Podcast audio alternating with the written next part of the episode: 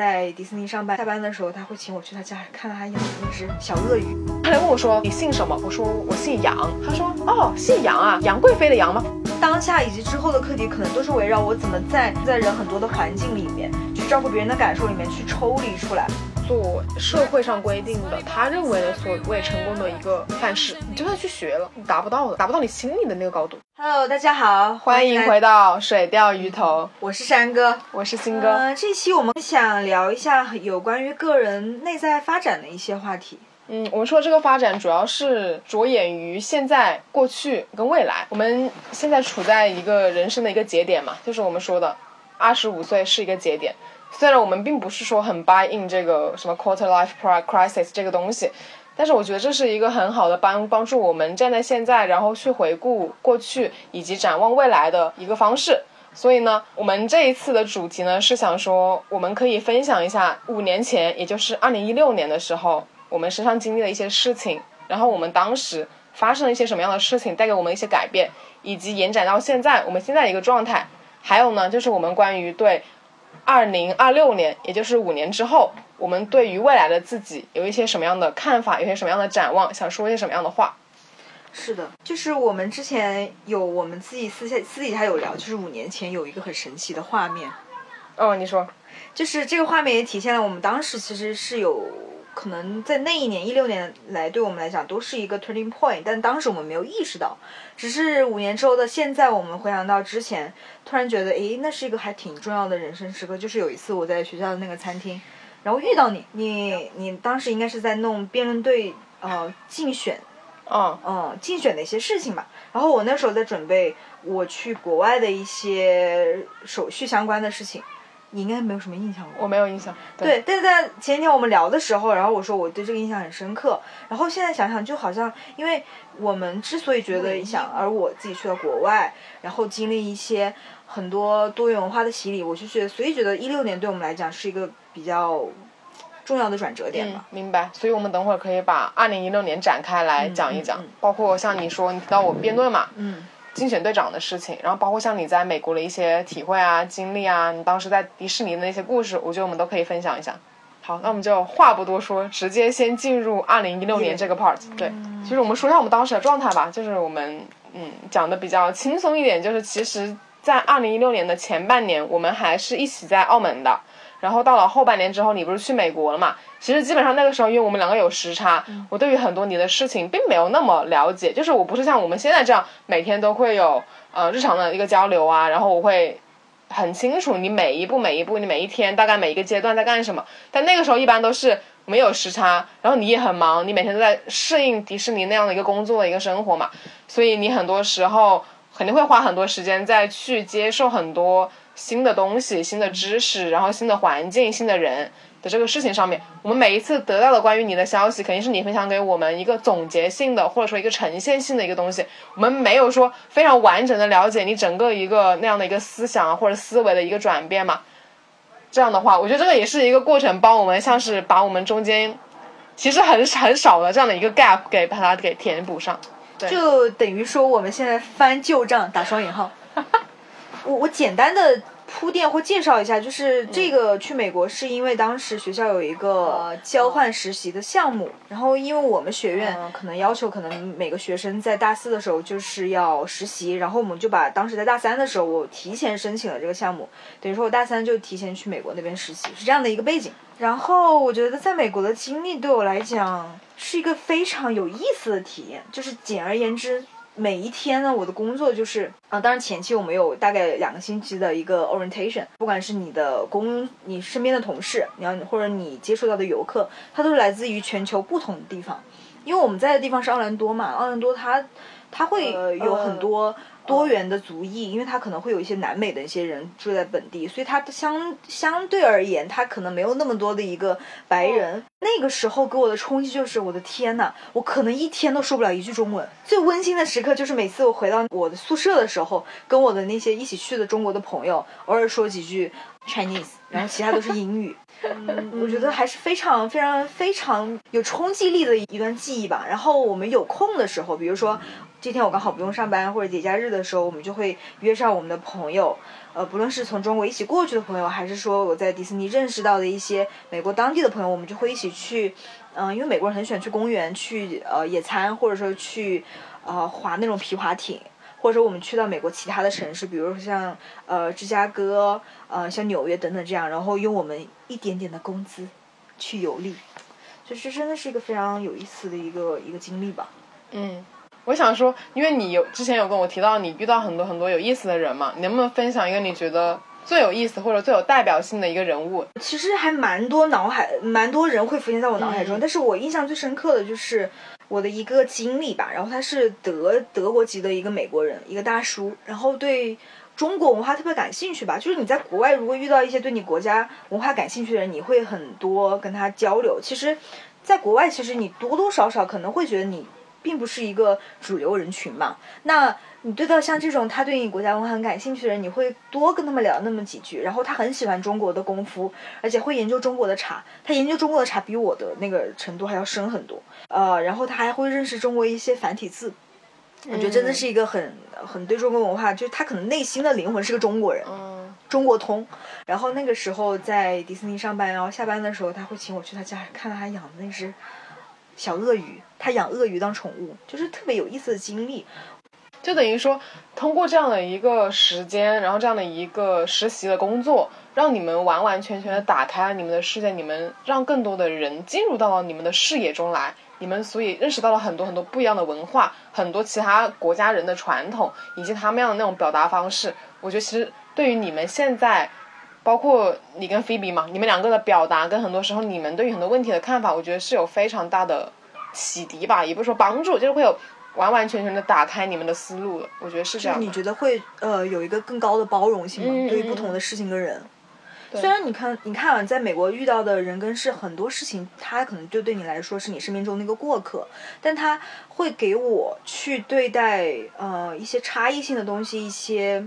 嗯铺垫或者说启发，我觉得都是嗯还蛮、蛮重要的。还有另外一点吧，我觉得除了就我们刚刚一直强调对于文化、对于人的包容，还有一种就是你会找到一些嗯、自我的价值。这可能有点深啊，就意思就是说你在那那个环境里面，你跟美国人相处，你会发现他们很 care 自己的感受，很 care 自己的需求。那可能我今天看到一个美国同事，哎，今天笑嘻嘻的，明天呢，也不是说他妈卖批，但是你就会觉得他他的表情就是非常，他他明明昨天跟你很嗨的啊打招呼，哎，第二天他就觉得你会觉得他脸上乌云密布。我一开始还以为，哎，他是怎么遇到什么我惹他了吗？他有什么我是不是有什么做什么事情惹到他还是怎么样？但到后来你会发现，其实他们就是没有那么强的一个集体主义的一个概念，他更强调个人主义、个人自由，所以可能我第二天或第三天见到他，可能就是一个他会自己自己心情有一些小小的低落，他就会把这种摆在脸上。也没有说让我觉得不舒服，我就觉得，哎，这也是另外一种我可以体现自己的一个需求、感受的一个表达方式。我觉得这也是挺好的。是，我就因为因为我是感觉说，其实有一段相对比较长的，在国外不管是哪个国家的这样的体验，对于一个人其实有蛮大的变化的。你像之前不是说，嗯、如果说你在年轻的时候，你能够在巴黎待上几年，这个对于你自己来说，就是一辈子的一个受益的体验。我觉得其实不仅仅仅限于巴黎，如果要像我们现在很多人，如果说你没有办法，像我们现在特别是疫情嘛，你没办法去到国外，如果说你能够在国内很多不一样的城市，你有体验，我现在都觉得未见得是大城市，就是很多它有它自己文化气质跟那一些特殊的传统符号的地方，你有待过，其实我觉得对于每个人来说也是很不错的一个经历。我觉得是一个很独特的生命体验吧。就好像像去芝加哥，你能感受到很不一样的蓝调风情，跟它有很浓厚的一个博物馆和建筑文化。对那你算墨西哥，你会觉得这个城市还是有很多一些古文明的一些呃遗迹在那边。嗯，对嗯，我觉得或者说去到纽约，你可能觉得它是一个非常大的一个 mix 很多东西的一一盆大沙拉。年轻的时候，如果能多去一些，哪怕就是就像这些很有特色、很有鲜明的城市，你会觉得，嗯，真的是一个很值得回回忆的一个一段记忆吧。所以那个时候我就可能我比你会晚一点啊，那个时候我就就比你晚几年就开，但在一六年我开始写自己的游记了。因为很多东西我要输出，嗯在当地看到的一些人文呐、然后以及我拍的一些照片，嗯嗯，然后就到现在我们有慢慢在写游记或写公众号，也从那个时候养起的。所以我觉得还是很神奇的，因为像你说，我我现在刚刚听完你说这个故事啊，我就觉得延伸到我身上，因为你刚刚有提到说我当时不是进辩论队的事情嘛，我觉得对于我个人而言，在辩论队的生活跟你很相似，虽然说我们的体验不相似，但是我们的很多感知上，就对你人的那个 transformation 是一样的，也是给了我很多机会跟很多角度去认识到不同国家的人。或许我认识到的人不是像你说的，就是美国人，我觉得我认识的人更多的是亚洲人，就是亚洲这边的东南亚的人。因为我们打辩论，很多时候会遇到更多的，如果我们参加一些相对区域性的或者说国际性的赛事的话，我们碰到的很多都是韩国人、日本人、新加坡人、泰国人，就这种类似的，一定程度上也是帮助我打开了完完全全认识更多人、更多地方、更多国家的一个窗口。我特别记得当时我应该跟你们讲过，就是我有一次去韩国参加一个，嗯，我们就说辩论训练营吧。我们当时的那个安排应该是前面，我们总共应该是在那边要待大概，我不太记得具体天数，可能是六七天的时间。然后前三到四天是我们会训练，就等于说会把你按照你们每一个人那个英语或者说辩论技巧的程度，把你分成几组，分到很多不同的班级里面去。然后你每你先经过这个三四天的这样的一个培训，然后后面两天呢，然后你们打比赛，等于说你是完完全全运用到那前四天那个老师，我们叫 coach 嘛，就那些讲师们教给你的那些东西，然后你看能不能够灵活的运用，以此来帮助你自己本身辩论技巧或者辩论这样的一个嗯思维啊，或者说很多知识库啊这样的一个提升，然后你能够马上就用到后面两天的比赛中。于是呢，我们在那边就会发现，哦，原来有那么多人同时都热爱干这样一件事情，而且很多人国家的人他不一样，不一样的点就在于，因为很多时候中国人，我觉得中国人对人的英语口语有一种迷思，他总觉得一个人的英语口语得模仿得非常像英音或者是美音，他英语就好。我辩论之后，我最大破除这件事情的方式就是，我发现很多人他英语口语好，但他没有逻辑，他没有观点。他事实上是，好像就像是你做，因为其实辩论跟做演讲不一样。你做演讲是你可以提前准备，你可以背稿子，当然也有即兴演讲，但是更多时候是你会把你的语言、你的那些词藻进行装饰，你会把它显现的你的表达的水平非常高，然后你很多很多。你用了你用的那些话，你引用那些句子，你做了很多很多的事情是别人不会的，然后你把它用一个非常非常完美的姿态展现出来。我们在那个层次上做的那些演讲，因为我觉得受限于自己的个人的阅历以及经验，你是不可能有那么强的说服力的。所以我仅仅只以那一个层次的程度来作为比较的话，我觉得辩论对一个人的挑战会更大，因为特别是英语辩论，它我们的这个模式是，它会给你一个辩题。但你这个辩题并不是像是打华语辩论那样，你可能提前很多天就知道了，然后你可能通宵准备，然后你们一群人大家一起找资料，一起一起讨论，然后一起想说对方可能有什么辩有什么论点，然后我们有什么论点，我们怎么样支撑，怎么样打掉，怎么样反驳，是这样的过程。但是我们的过程是我们是在辩论开始前的一刻钟才知道辩题，这也就意味着我们不可能有那么长的时间去准备，很考验你自己个人本身对于很多知识的积累以及你的。大局观，而且我们说的这个十五分钟内是不能够用到任何的搜索引擎的，你不能去查资料，你可以有的资料只是你放在你自己带的你的 paper 的那种你自己纸质的那种文件。当然了，就会有很多人他们会有很大很大的一个文件夹，里面装的是可能是很多很多不同的话题的那些资料。所以说你是要基于你自己的一个积累去准备的，而不是说我有很长很长的时间，我还可以跟我的搭档一起讨论怎么怎么弄。然后我们开始讨论谁先发言，谁后发言。虽然说一般来讲我们会有一个顺序是固定的，但如果说我对这个话题比较了解，他完全不知道，那只能我先来，因为我们这个是两个人一个组嘛。但是我觉得，哎，我不把这个辩论讲太详细了，因为我们不是说留一期讲辩论嘛，对对对对对。但是我就大概的意思就是说，其实我们的时间就非常紧。然后我们在那边的话，就会发现，哦，原来其他国家的这些辩手，他跟你。的风格其实很不一样的，比如说像我们看到，就在那一个场合中啊，我们看到的情况是，韩国人英语好的、口语好的非常多，但是我就会个人感觉，他们很多人像是背了一套模板或者背了一套开场白，然后呢，他们会背很多很大的那一些观点，他们就像是把它朗诵出来一样，然后说的非常好，然后你乍一听觉得哇，好厉害，哇，说的也太好了吧，这英语这发音是什么什么东西，这非常棒。好，然后你一听，你怎么哪个辩题你都说这个？就比如说你哪个辩题都在说啊，这个什么啊，这个。民主对所有的这个人民的好处在哪里？就是什么什么东西提到的观点都差不多，他就换一个法子，直接同一个观点，又讲了一遍。有没有可能是因为一个人如果口音很标准，在给你的第一印象的时候，你会潜移默化中去提高你对他这个演讲内容的期待？嗯，并不仅仅是期待，因为其实我觉得，像是你说口语的流畅度以及你表达你的口音的清晰度，这个当然是很重要的，帮助人理解嘛。但是我们。作为你一个辩论一个结果的一个判断，并不是说我就看你英语讲的好不好。那我这样的话，你没有辩论的意义啊。那你上去朗诵莎士比亚的十四行诗不就好了吗？那为什么还要需要有一个辩论这样的一个东西的存在呢？你不是比较每个人的口音的完美程度，对吧？然后呢，我可以这就可以说我自己对于另外的一一一类人的看法，就比如说我们对于那个日本辩手的看法，最开始就觉得说啊，他们讲的英语真的听不懂。很难理解，但是他们的逻辑跟观点其实是非常好的。但是因为我们自己原先认识的其他国家的人并不多，所以其实听不懂是你自己的问题。你自己听不懂别人说话，但是裁判能听懂啊，那不就是你自己的问题吗？那当你们能克服就是对这种口音的一个不习惯，然后之后你会觉得他说的内容，嗯，就变得更加的有深度以及更加的有逻辑性。很多时候，我觉得真的是人的理解力的问题，就是对于很多人的理解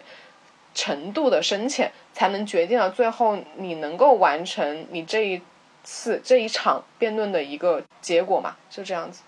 那我听下来，我觉得你参加英语辩论队给我感觉就是，首先你要一直习惯一个急速的输入输出，然后在一个短时间内寻找一个最佳的团队合作。那第二就是，其实你也在以辩论这种更加。我觉得是更加直接、更加深刻的方式去接触一些比较多元的文化吧。对，你记不记得我当时给你们发一张图片，就是我跟一个日本小哥的合照，那个人太好笑了。因为我们最后面不是说打打比赛嘛，那个比赛呢是他要求我们自己随机组队，也就是说你们把你们放在一个大很大的很大的一个会议，也不是会议室，一个 hall 里面，然后让你们自己在里面找你们合适的一个 partner，然后你们来打。那个日本人来找我的时候，我心里是拒绝的。我心想说：“天呐，你讲话我都听不懂，我还跟你一起打辩论。我打辩论就算了，因为因为你因为因为我刚刚不是说嘛，在准备的时候我们要讨论的嘛，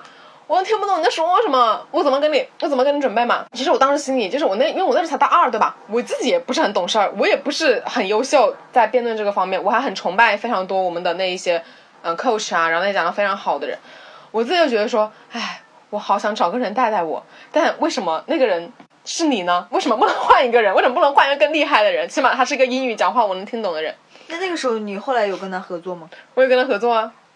这个人真的很搞笑。这个人他先问我，他他你知道吗？他们我不知道你在美国有没有这种体验，就是他们对于中国人有一种莫须有的看法，或者说他们每一个人都有自己莫须有的一种刻板印象。对，刻板印象。他对我说，就是他对我说，嗯，前几句话里面有句话我记得非常清楚，就是他就问我说。Are you from a rich family？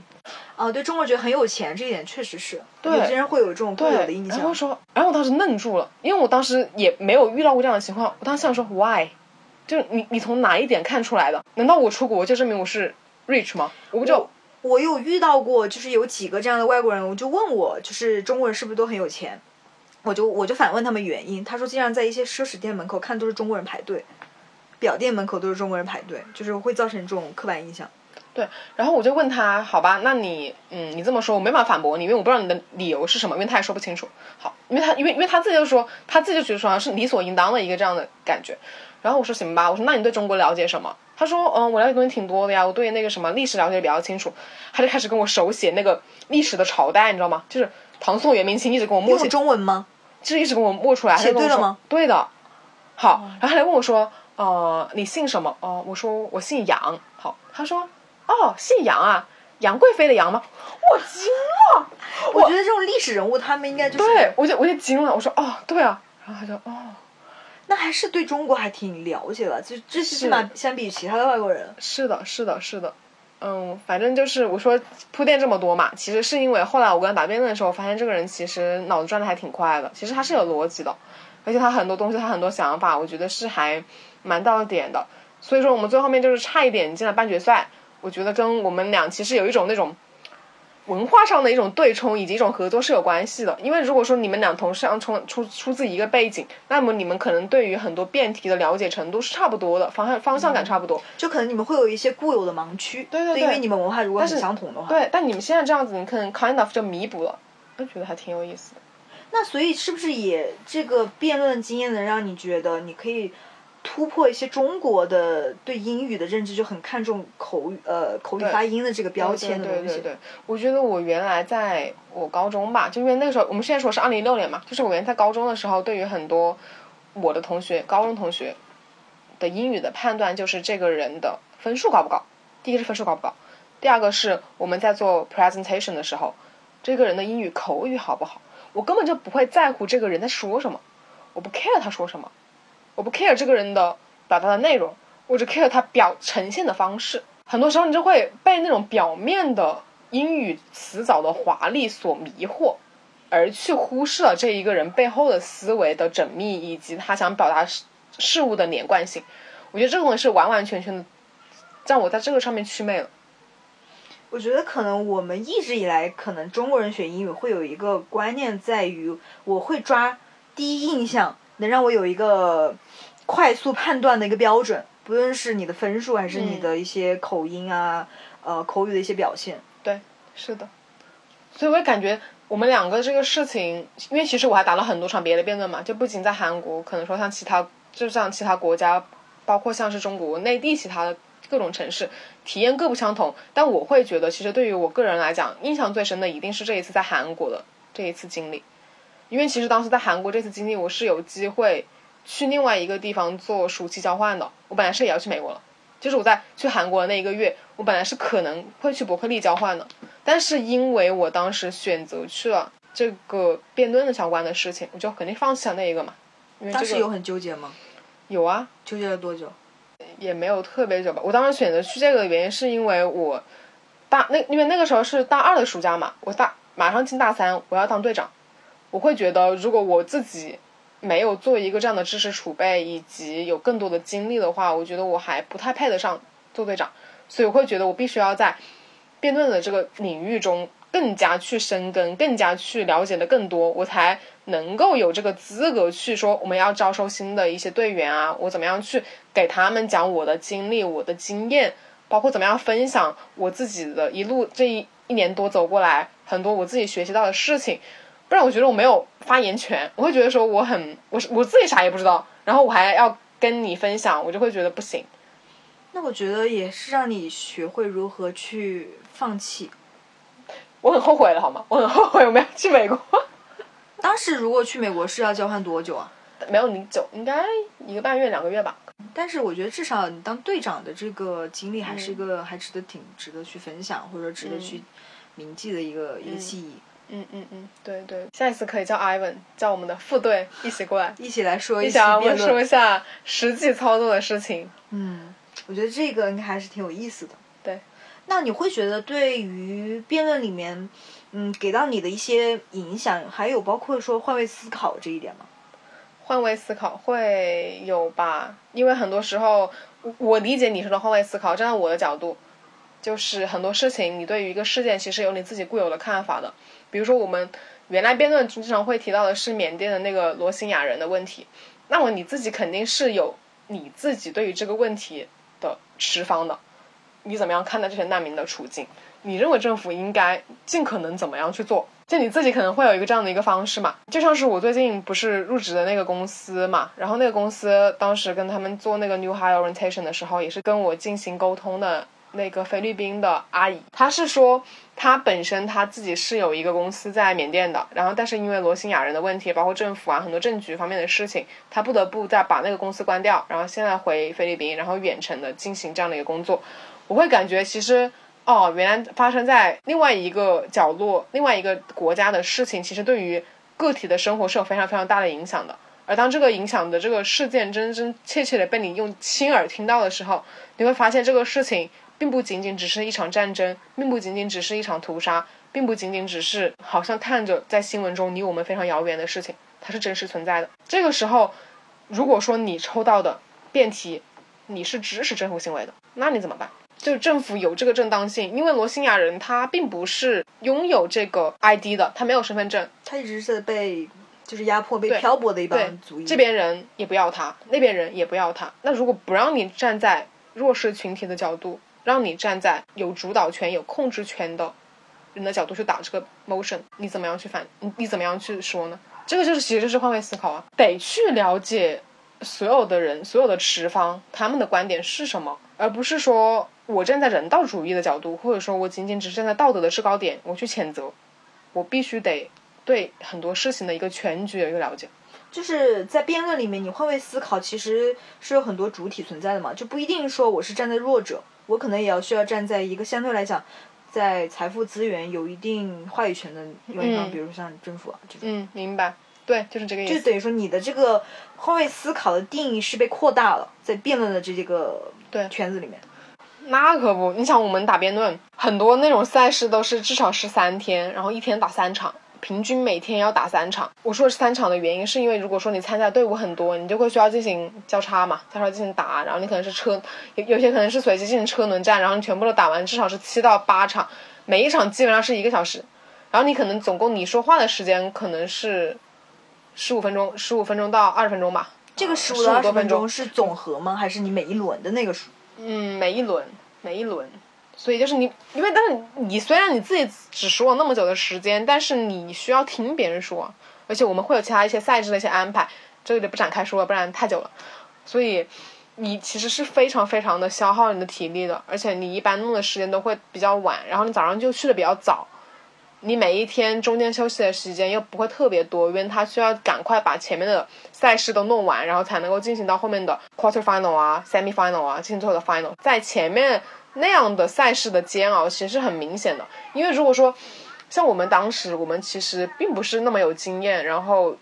更加不懂得很多那种方法呀，然后自己的知识储备也还相对比较浅薄嘛，所以呢，你打你打起来会非常累。因为如果你是一个很有经验的人，其实你可以虐杀虐杀全场，你可以直接就很快很快你就弄完了，因为你知道没有人可以打败你，我们那是积分赛嘛，对吧？就没有人可以取代你的位置，你不会那么累，你心态上不会那么累。但是对于我们来说，我们当时啥都不会，然后我们当时都刚开刚开始，我们就会觉得说哇，真的哇，好辛苦啊！但有辛苦拼快乐着，就因为有些时候像你刚刚说，哎，这个辩题我不会，我就会可能答的不好。然后，但是我可以学很多东西，因为我听到，因为我们一般你说弄完之后，裁判会对你进行一个全场的一个总结，他会说他的看法，你这个事件是具体是什么样子的，或者是我说这个是我们当我们回到那个 man hole 的时候会进行一个这样的一个讲解，其实是一个帮助你快速的整理知识以及吸取信息的一个方式。所以呢，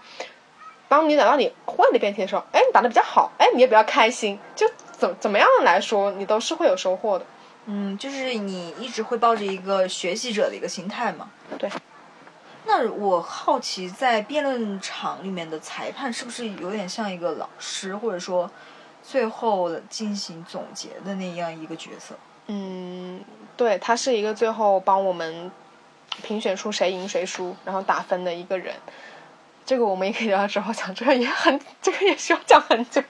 哦，这样一听我就觉得好的裁判应该也挺难当的。对对对，是是是，你说这很对。嗯。因为你碰到不好的裁判，明明你觉得没有问题，我觉得 OK，那他说不行，你这个不对，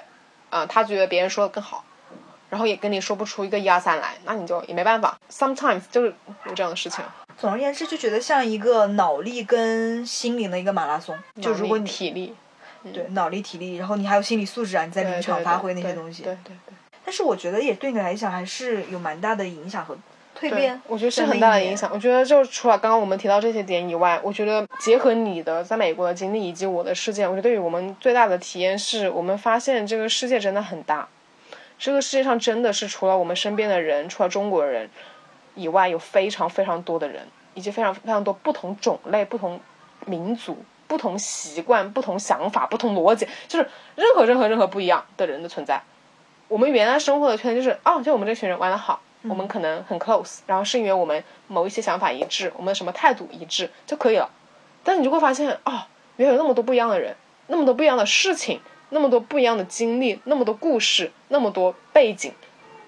而这些东西我都是可以去了解的，都是可以去学习的。其实像我打辩论之前，我原来是从来不看新闻的，我不 care 新闻。我以为你会还经常看。我打辩的时候从来不看。我觉得就是这样的一个经历，给了我们一个看世界的一个很好的窗口。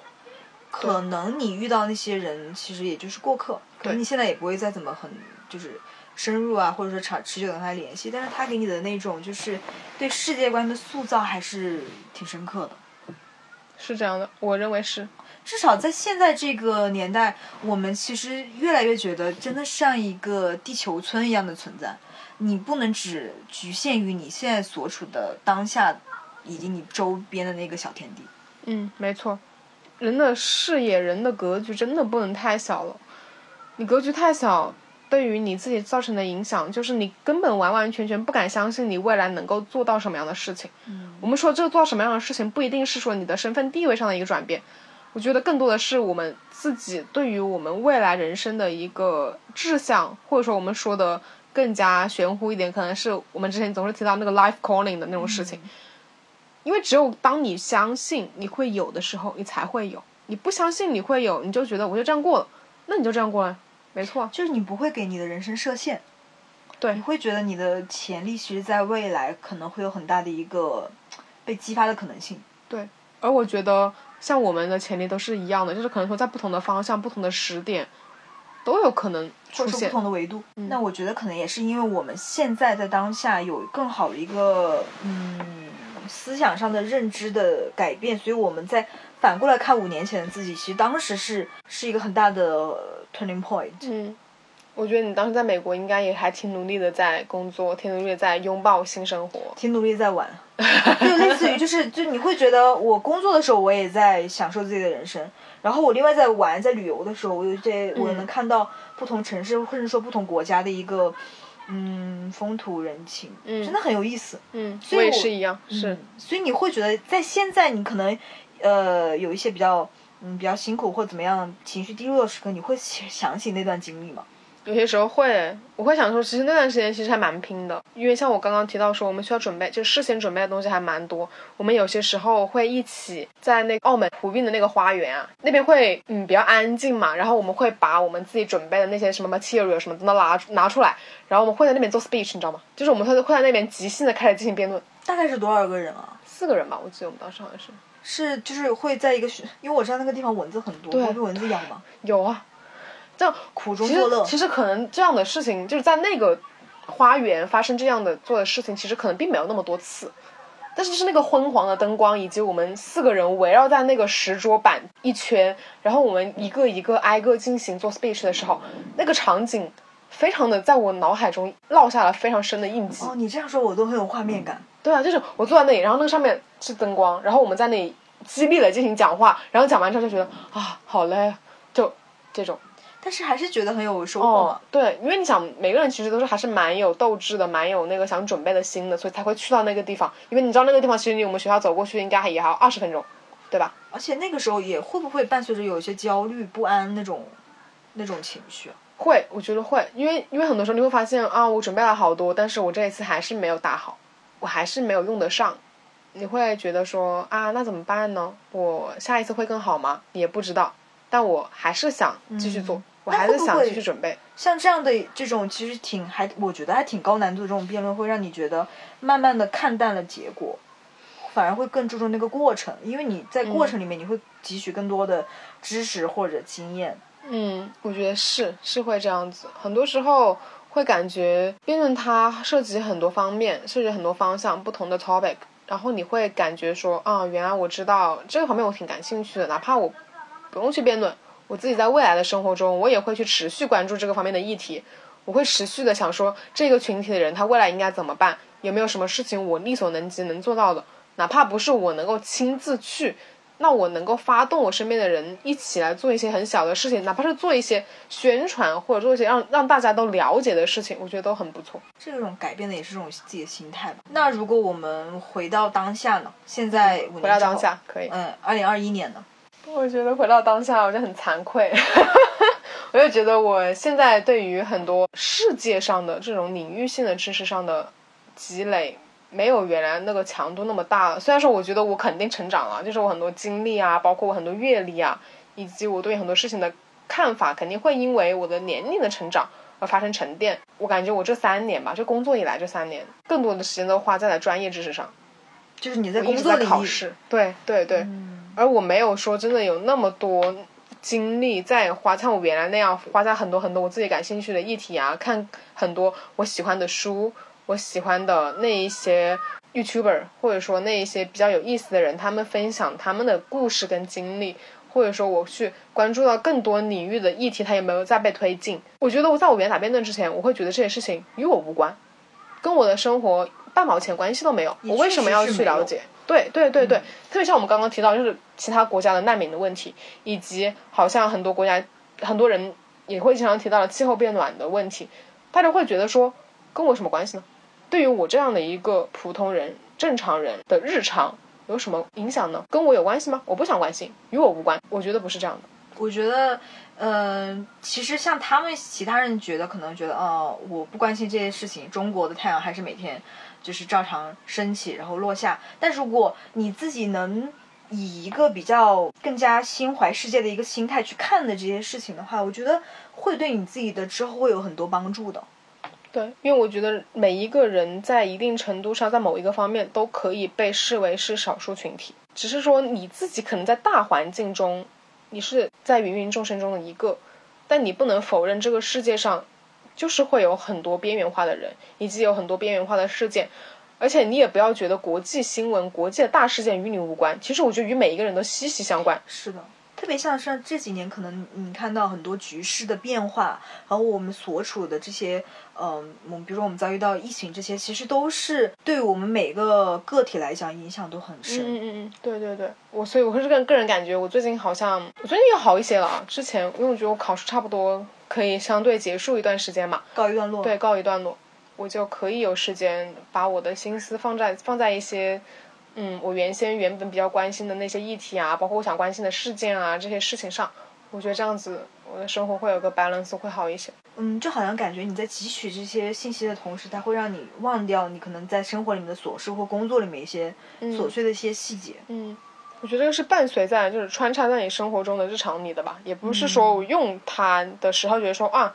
我开始做这件事情了，而是说你把它还是得融入到你的生活中去。你更加去投入你身心的去做这件事情，而不是像你平常可能就稍微看一看，然后就过去了。嗯，还是保持一个相对比较稳定的频率，或者说你有一个结果性的东西去把它导呃输出会比较有效果一些。对对对，你呢？你说说你最近状态。在毕业之后到现在，我不是一直在尝试转换转变嘛？首先就是我 gap，gap 之后我去用自己就是那段比较。焦虑的时间段里，然后我去申请研究生，也申请到我想要去的学校，想要去的专业。然后呢，也从我原来的专业，然后跨行转到了另外一个行业里面的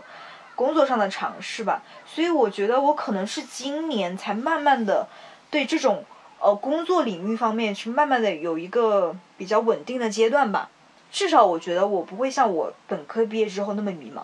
我不知道我自己在象牙塔一样的地方待了四年之后，我要去选择什么样的一个嗯职业路径。虽然现在可能没有那么清晰，而且我觉得人不可能就是你在你现在在当下你就能看你一辈子以后的一个一个职业规划。但我觉得我会有一些自己评判的标准以及看东西的维度。嗯，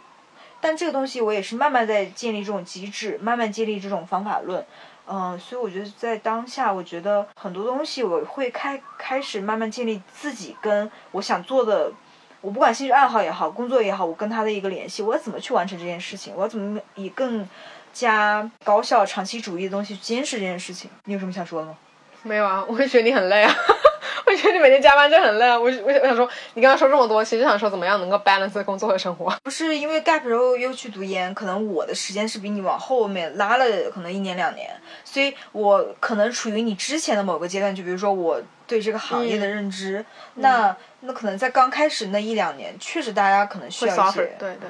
对，会需要付出自己的精力和体力。我觉得我个人的经历啊，我个人的感觉是，你得知道什么对于你而言是重要的。我说这个重要的不是说你除了工作以外的，而是我觉得你在工作中的哪一个部分是你觉得重要的。因为我觉得工作中一定会有非常非常令你恶心的事情，就你不喜欢的部分，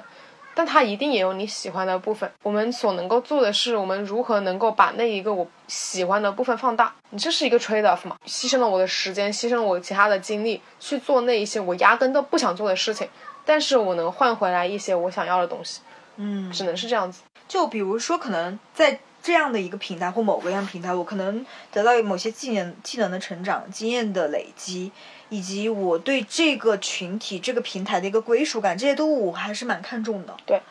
所以这个也是属于我现在慢慢摸索的阶段吧。嗯，但是可能有的人他看的不一样，他可能会看中另外一些更加世俗化的标签。我觉得无可厚非，但每个人看重的点不一样。嗯，明白，是这样子。所以每个人阶段不同嘛，你没有必要说刻意的去要求自己或者要求别人，只是我尽力的往我想要的方向去靠就好了。而且你刚刚有提到职业规划嘛，我觉得职业规划这件事情呢就很很难讲。我其实是一个不太相信五年以上职业规划的人，我觉得这个东西你也知道了，这个变化性太大了。你有可能刚刚进入这个行业的时候，你是一一腔热血的，你是很想，嗯，比如说我要一定要冲到某一个位置的。但事实上，当你久而久之，当你发现成为那个位置上的人的状态、生活状态不是你喜欢的时候，你会开始质疑你自己的选择。如果当你开始质疑，开始想说我不想成为那个 top 的人的时候，你可能就要想，我是不是要换一个方向，或者说我是不是要换一个领域再去做？我觉得前提是你在了解自己的基础上去寻找到一条适合你自己的路。就等于说，你怎么样把你手上的牌更好的去打出去？因为我们很多听的那些所谓三到五年、五到七年就是很成功那些职业路径，很多时候就是可能我们这个社会很倾向于去想听的一个成功的模板，然后这种模板是最省事的嘛，也最高效率去传播的，也最最容易被各个营销号所。广泛的去宣传的一个东西，但是真的回到你自己个人的一个呃身上，结合你的长处和短处，其实那条路只有只有一条是最适合你的。但我觉得就是当下我们要去寻找的这这样的一条方法论。对，因为每个人走走路都不一样，你没办法去模仿别人去走。你以为你进入了这个公司，进入了这个赛道，然后你从这个地方开始干起。你就能够按照别人的路一模一样去复刻吗？不可能的，你不能够违背你自己的内心去做社会上规定的他认为的所谓成功的一个范式，你学不来的。你就算去学了，你达不到的，你达不到你心里的那个高度。因为也许你，也许你可能真的走到了那个位置，但你走到那个位置之后，你真的明白你获得的是什么吗？你知道你获得了这个东西之后，你下一步要干什么吗？你不知道，因为你只是。到这里而已，就是你可能看到这些成功的路径，你看到的是很多人的共性吧，它背后它个体的一些差异性，它是不是一个非常，比如说自己很喜欢这个行业，或者说他会有一些很过人的天赋等等这种，那你是看不到的呀。对。那如果你没有别人这种个性有差异性的地方，你要怎么去走他这条路呢？其实就是，我觉得是一个悖论。对。因为像我昨天跟你们分享嘛，说我去那个分享会，我觉得我听那两个姐姐，就我听他们俩分享，我就觉得他们俩都是很有他们内心的想法的人。他们其中一个是说，在他的 life calling 是说想帮助那一些普惠的中小型企业，普惠做普惠金融，然后包括那些偏远地方的老百姓们，想帮助他们如何脱贫的，可以致力于这样的一个事业发展的人。另外一个人呢，是致力于在养老行业，想为未来更多广大人，就是广大这些老百姓们，大家的未来的一个养老生活的一个保障，以及我们的不管是你的健康啊，还是说你的心理方面的一个这样的一个呈现，有所去贡献出自己力量的人，我就觉得说他们俩的在三十岁这个阶段的一个人生的这样的一个展望，我觉得是非常值得钦佩的。他们起码说，第一，他们已经找到了他们自己想要做的事情。也许说他们所能够迈出的那个步子，未见得说会很大，但他们是很沉浸式的在做这件事情。因为我看到他们两个人，我觉得他们两个人是也是会遇到生活中很多困难，然后也是会也还是会吐槽，也是会抱怨，但他们会觉得说没关系，我的大方向没有问题，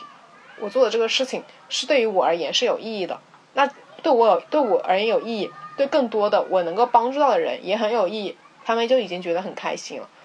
我觉得这个可能就是我们到未来可能说会期望能够有的一个姿态。那就是我们想聊的下一个阶段，就可能你刚刚讲的那两个 lady，可能她在她的三十岁具有两个特质吧，可能一个是自信，另外一个是自强。对，没错，因为我们老说什么不以物喜，不以己悲，这个太哲学了，太难做到了。我们当然是想说尽力往那个方向上去靠，但每个人肯定或多或少都会有自己的情绪，有自己的更更多的一个感知嘛。这个东西是一个目标，但是。不是说是一个在你三十岁你就一定要达成的一个东西，这肯定做不到。我可能五十岁也做不到，我可能七十岁也做不到。嗯，因为我觉得这八个字其实挺强调人生那种大智慧的一个观念。对，可能也需要你遇到很多事。跟人才慢慢能沉淀出这些东西，但我觉得可我们可以明确的一点就是，它这里面的前置条件一定也是包括你对自己的了解，对自己的认知足够清晰，才你才能更好的去锤炼自己的一个心态。我还是感觉每一个人就应该要尽可能多的去倾听自己内心的声音，不能够说因为工作太忙或者说生活太累，而去拒绝去跟自己交流。你必须要觉知到你自己内心的想法，你才能够做出你自己的决定。我觉得对于像我来说啊，我觉得我是一个自我意识很强的人，所以很多时候我的决定肯定很优先，而我也听我自己的声音，基本上会比较清楚。那么可能对于我来说，我的功课是我怎么样去妥协，我怎么样去与人沟通，我怎么样去理解别人，我怎么样去在人际关系，在更多的其他的关系中能够做到。我更好的自己，这个是我的功课。那么，也许对于另外的人来说，比如说你是吧？你可以说我就是那个另外的人，就是因为我们两个很不像嘛，在有些方面，所以就是这个点延伸出来，就是说我的课题，可能我人生当下以及之后的课题，可能都是围绕我怎么在我从小习惯在人很多的环境里面去照顾别人的感受里面去抽离出来。去多倾听自己的声音，我感觉我们俩就是把前后语序给换了一下，就是我把那个把我前后顺序换一下，你就是对我如何能够变得更加相对有自我的一个意识、一个觉知，然后能够更好的看待自己的一些想法。是的，是的，因为你知道，就是像我跟你，我们的性格的底层东西，在很小时候就已经慢慢被确定下来。我们现在随着你经历的，就是增长，然后你你认知的一个叠加，你可能会觉得我有些东西我要学会去做平衡，去做一个去做一个认知上的进协商啊、妥协啊这些。对，所以我觉得还是挺有意思的。我们就且看我们到三十岁的时候能不能够往那个方向进行一个进化。你现在会觉得自己有在往这方面一直走吗？往这个方向在做努力？你你觉得有吗？我觉得有啊，你你是就是比如说你是相比于从大学就是从那我觉得还是有蛮大的嗯蛮显著的吧。对，我也觉得。所以我觉得很不要让大家知道我原来什么样。这你自己说的。所以我觉得有时候你的学习你的改变真的不是说在你大学那会就或者你在学校那一会才有的，很多学习是从。毕业之后再开始，或者换句话说，我觉得学习是终身都要坚持的事情吧。我说这种肯定不是只限于就说知识啊，对，就经验啊。对，我现在个人感觉就是工作啊，对人的影响真的不仅仅是专业知识以及那种什么各个领域的一个知识的积累，我觉得更多的还是对于你这个人的改变。很多时候就真的是看你做是什么类型的工作，你是甲方，你是乙方，你是怎么样去。做事儿，你怎么样去服务别人，还是说你怎么样去把你的事情完成？你自己公司的项目，我觉得对一个人的影响非常大。因为你之前说你是在等于说你是做乙方的这这这种角色嘛，所以你可能会更多的耐心去倾听别人的需求和声音嘛。对，很多时候你，所以我感觉其实每一份工作对人的影响都很大，对人的影响不仅仅是你专业知识上的积累，一定更多的。是对于你整个人、整个工作态度的一个转变。很多时候，你积累的这个经验，真的不仅仅是那一些你以为的什么样什么样的知识，更多的是你处事的方式、你的态度、然后包括你对于很多很多事情的角度跟看法，这个可能是更关键的。所以我觉得我们在当下也确实是看到了很多我们怎么跟这个世界、跟周围的环境去和解的一种方式。嗯，所以我们有没有想，你有没有想对三十年后的自己说的话？三十年后，不是三十岁，三十岁，所以对三十岁的自己说的话，我觉得也就是对五年后的自己想，我们可以抛两个问题嘛。嗯，可以。我觉得我的课题一直是我自己跟自己的对话的方式，或者说沟通的一种一种需求吧。所以我希望就是第一点，我希望我就是找到一个方式，如何能让自己变得更加自信、自洽和坚定。嗯嗯，虽然说有点就是可能虚无缥缈，但是我觉得这是我人生中非常重要的一个五年，对，就非常重要的其中的一个五年。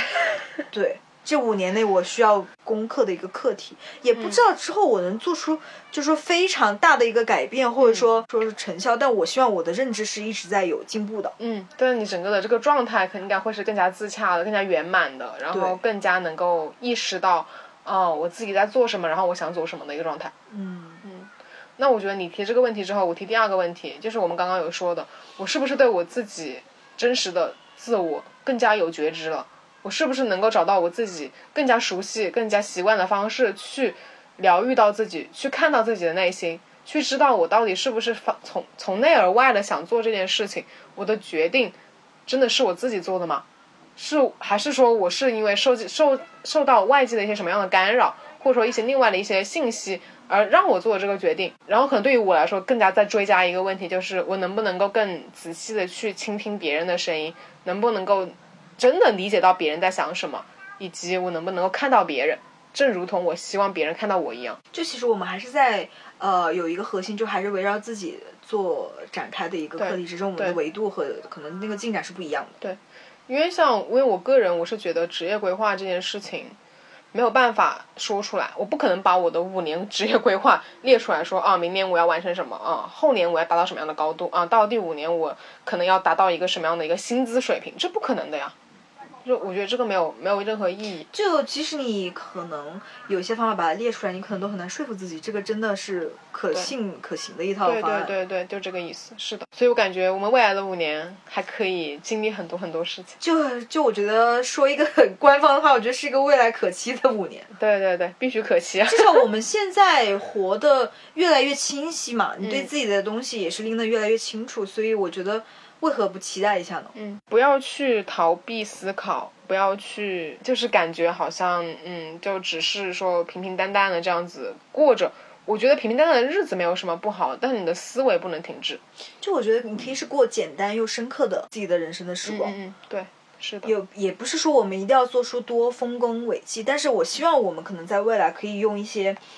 自己的兴趣爱好，在了解好自己的基础上去做一些那么点点东西出来。对，我也希望我们能够保有我们现在这样的创造力，然后能够去更多的去看世界，然后更多的去了解自己，更多的去关心身边的人。嗯可能不仅是五年后吧，我们下一个五年、下下个五年，可能都是有这样的一个自己的需求所在。对，我也希望我们在三十岁的时候，如果再录一期回回答二十五岁的自己的这一期播客，我们能够有一个相对比较成熟的一个答案，然后并且再对未来进行展望。哇，我觉得我当时应该会挺哭的吧，